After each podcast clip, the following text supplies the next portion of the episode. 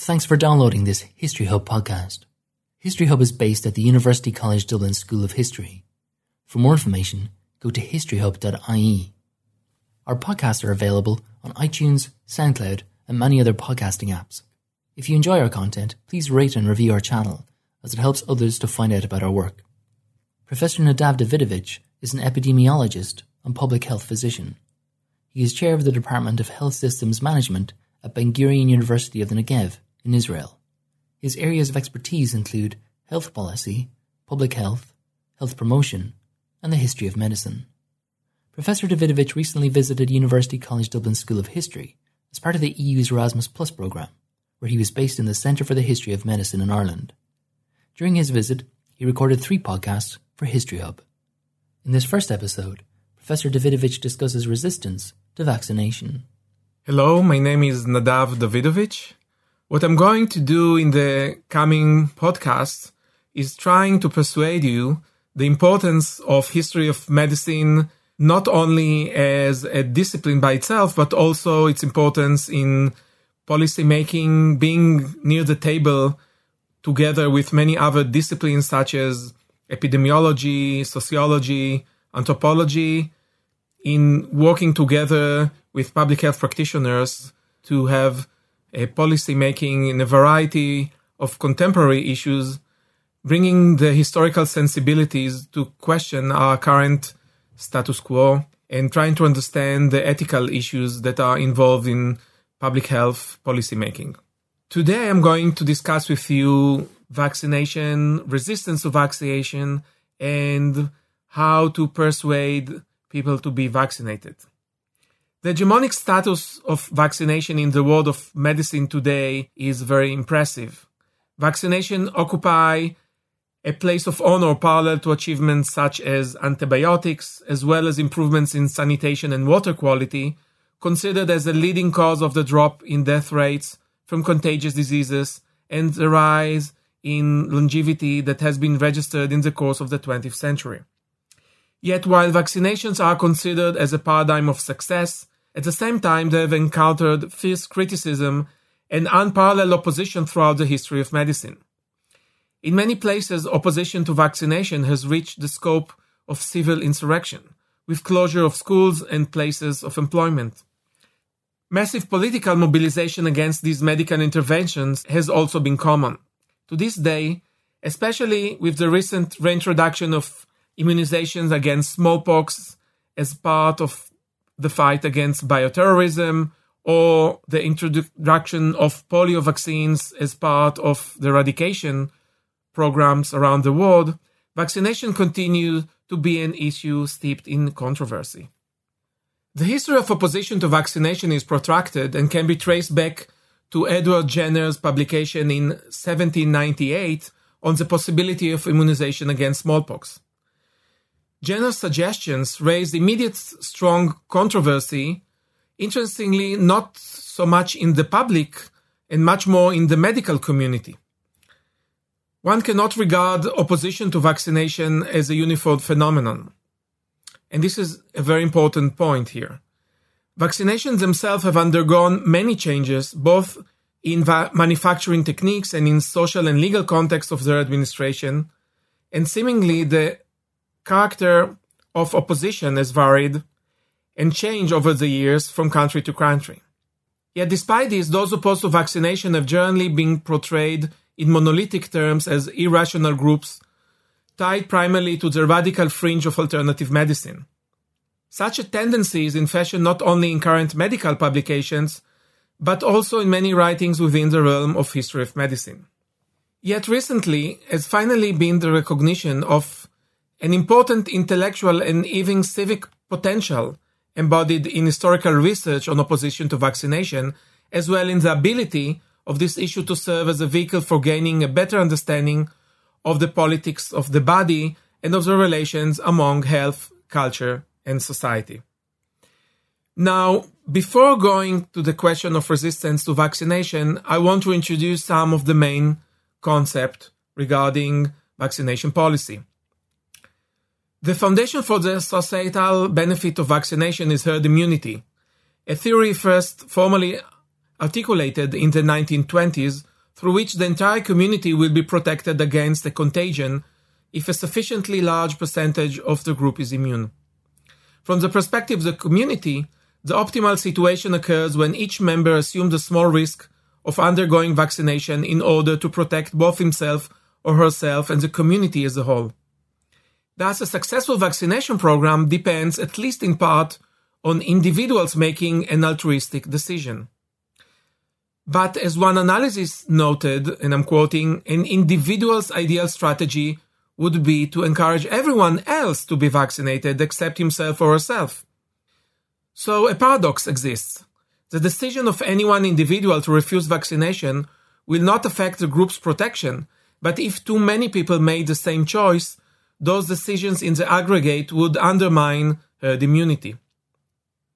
People who are fit to undergo vaccination but choose not to have been termed free riders since they enjoy the benefit of herd immunity that results from other members of the community having assumed a small risk of vaccination.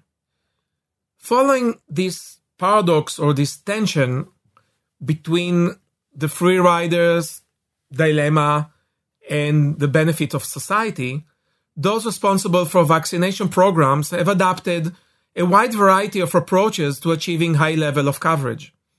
These have included traditional health education and promotion campaigns in mass media, recommendations given to patients by individual practitioners and issued by official medical societies, incentive programs that reimburse healthcare providers who achieve high coverage among their patients, installation of a network of mother and child care centers with free delivery of vaccination, or on the other spectrum, compulsory measures such as mandates for immunization prior to school entry. All of these approaches attempt to strike a balance between the potentially competing values of respecting individual choice and assuring a sufficiently high degree of population immunity. One of the great challenges facing health officials is that a successful immunization program will almost inevitably become a victim of its own success. The more it suppresses an infectious disease, the more it endangers complacency by diminishing the threat which initially led to widespread acceptance of the vaccine.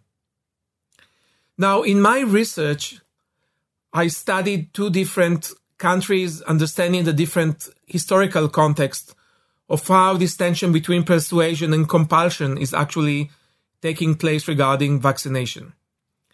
So if we take United States in Israel, in these two countries, two democracies, the recommended schedule of vaccine is crafted by unit of central government in collaboration with advisory or consulting bodies. But there are numerous differences in standard clinical practices between the countries, including which vaccines are routinely administered, the ages at which they are given, and etc. Even greater variations exist in terms of how vaccines are delivered. What portion of childhood vaccines are given by general practitioners, pediatricians, and public health physicians and nurses, and especially, and this is my concern today, whether or not vaccination is mandatory in certain circumstances, such as for children in school or daycare, or for members of the military. So, among these two democratic nations, United States and Israel, Probably United States is one of the most extreme examples of the most aggressive in its use of compulsion. Vaccination are required prior to entry in schools and daycare centers under a national network of state law. And although many states provide exemptions for parents who have religious or philosophical objections to vaccination, the laws have nevertheless come under attack as unwarranted intrusion by the government into parental autonomy and responsibility for their children's healthcare. So in recent years, parents, activists in the United States opposed to vaccination and have pressured some state legislators to change the laws in order to make it easier to obtain an exemption. In addition, exemptions have been subject to court challenges on constitutional grounds with no clear pattern of jurisprudence having emerged. In Israel, on the other hand, Different strategies have been used to encourage vaccinations. Public health in Israel has its roots in a health culture based on communalism and on a tradition of an interventionist state. Already during the British Mandate period, before the establishment of the Israeli state, A network of mother and child health centers was founded all over the country, vaccinations given free of charge. The reach of this public health system was complemented by use of schools as a site of encouraging vaccination. Parents may object to vaccination of their child with no need of explaining their objection, and in contrast to the United States, children may still attend school without having been vaccinated. Under normal circumstances, there is no legal basis for compulsory vaccination in Israel. Israeli public health officials believe that the more flexible system strikes a better balance between protecting the community and respecting the rights of individual parents who might object vaccination. It is true that even in Israel, there are special circumstances, especially in state of emergencies, when according to our public health ordinance, compulsory public health measures such as quarantine, but also vaccination are justified. But it is interesting to know that actually only one time in Israeli history, in 1949, this situation of emergency was actually applied. So to sum up this history, it is interesting to know that while in Israel we don't have compulsory vaccination, vaccination rates are much higher than in the United States, where you have compulsory vaccination. Now, to bring another country here as a comparative example, Canada. In Canada, like in Israel, lawmakers for legal and philosophical regions have eschewed a US style system of exclusion, and under the Canadian Constitution, vaccination cannot be made compulsorily. Interestingly, at least one state in the United States, Indiana, used such a certification system in the 50s, but subsequently replaced it with a stricter exclusionary law. So the difference between Israel, United States, and other countries illustrate the wide variation in vaccination policy that exists currently among industrialized democracies. And now, not, and how actually not necessarily a compulsory policy is the most efficient in terms of using it in order to raise vaccination rates. Other countries have adopted a range of other strategies to boost their immunization rates. For example, in France and Australia, parents must provide proof of their children immunization in order to receive state child benefit payments. In England, general practitioners are giving a monetary incentive in the form of cash payments when 90% of the infants in their care are fully immunized. Another interesting development in the field of vaccination policy is the recent introduction of what is called sometimes vaccine safety. Actual and perceived, that has been a significant source of controversy over the course of the 20th century and especially in the last three decades. Because vaccines are given to healthy people, the standard for their safety is higher and tolerance for adverse events lower than for other kinds of drugs.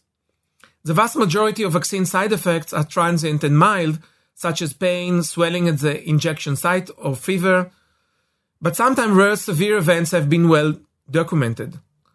Paralytic polio is caused by one in several million doses of the oral polio vaccine, for example, and dangerous encephalitis results from one in several thousand doses of a whole cell pertussis vaccine, which has been phased out in favor of a safer uh, acellular formula.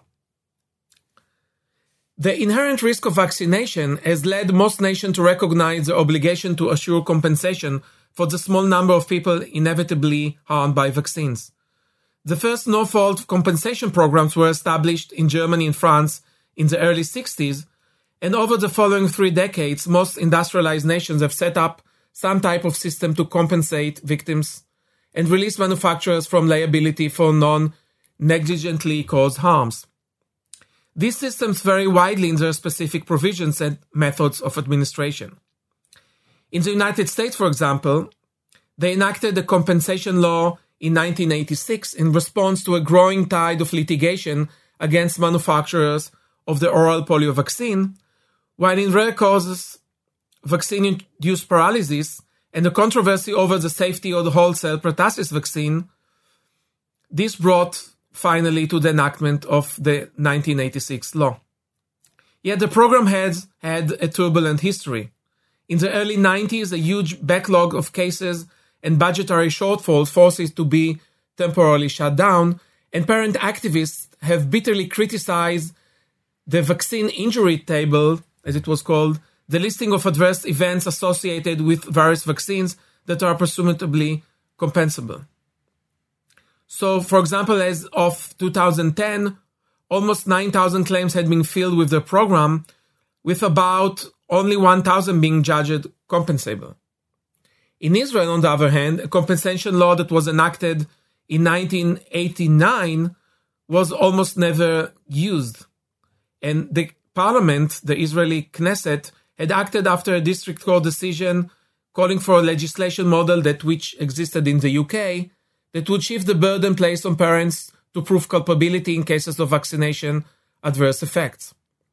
Under the Act, an expert committee decided whether there is a causal relationship between vaccination and injury. Up to 2010, only 19 claims were submitted and only five were approved. Controversies over vaccine safety have increasingly crossed national borders in recent decades. In the mid 1970s, for example, a study published in the British Medical Journal prompted widespread public concern in the UK about the alleged connection between pertussis vaccine and permanent neurological damage in children. Prominent coverage in the popular media triggered a precipitous decline in public acceptance of the vaccine, and in just few years, uptake of the vaccine plummeted from about 80% to about 30%. Following closely on the heels of this decline was a dramatic resurgence of pertussis. Beginning in 1978 and over the next two years, the UK recorded the highest number of cases of pertussis since vaccination had begun. The controversy soon spread abroad as concerns about safety of the vaccine led to a similar sequence of events in Japan and several other countries. Interestingly, both in Israel and the United States, actually the pertussis controversies had almost no repercussion on vaccination coverage.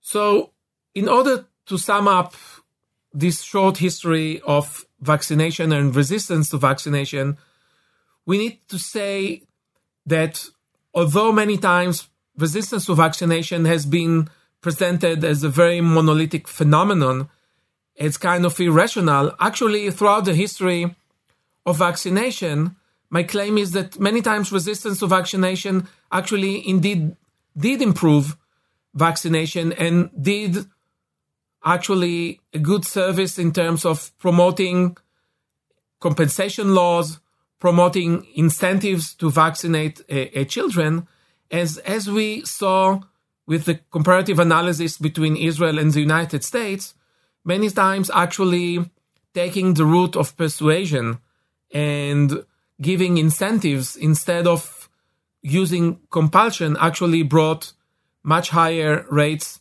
of vaccination.